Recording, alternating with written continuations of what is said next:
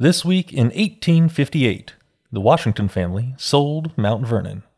You're listening to This Week in Virginia History. I'm Nathan Moore. John Augustine Washington III paced the halls of Mount Vernon. What was he going to do with this place? The house was falling apart around him. The grounds were overgrown. Random people visited the property unannounced. They all asked questions about his great uncle George Washington's life, and they were a constant interruption. Even though John had embraced this historical tourism, the income was not enough to keep up the home. The next evening, a steamship chugged up the Potomac. The captain rang the ship's bell as it passed Mount Vernon, and passenger Louisa Cunningham gazed at Mount Vernon as it slipped by. She was horrified by what she saw. Rough wooden beams held up the stately portico.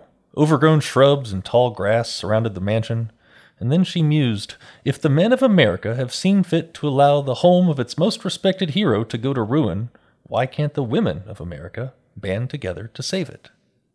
Her daughter Ann was inspired by her mother's charge and formed the Mount Vernon Ladies Association.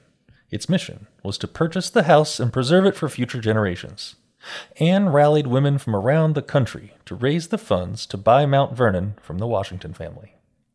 John Augustine Washington was hesitant about her idea when she first approached him about selling the property. He had already tried to sell it to the federal government and to the state of Virginia, both without success. Out of options, he agreed to sell the 200 acres that included the mansion, outbuildings, and family tomb for the sum of $200,000. Two years later, the association paid off the mortgage and began restoration. Mount Vernon opened to the public as a museum soon afterward.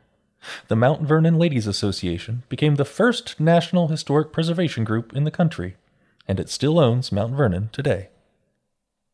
This Week in Virginia History was written by Miranda Burnett. You can read about this story and more at encyclopediavirginia.org.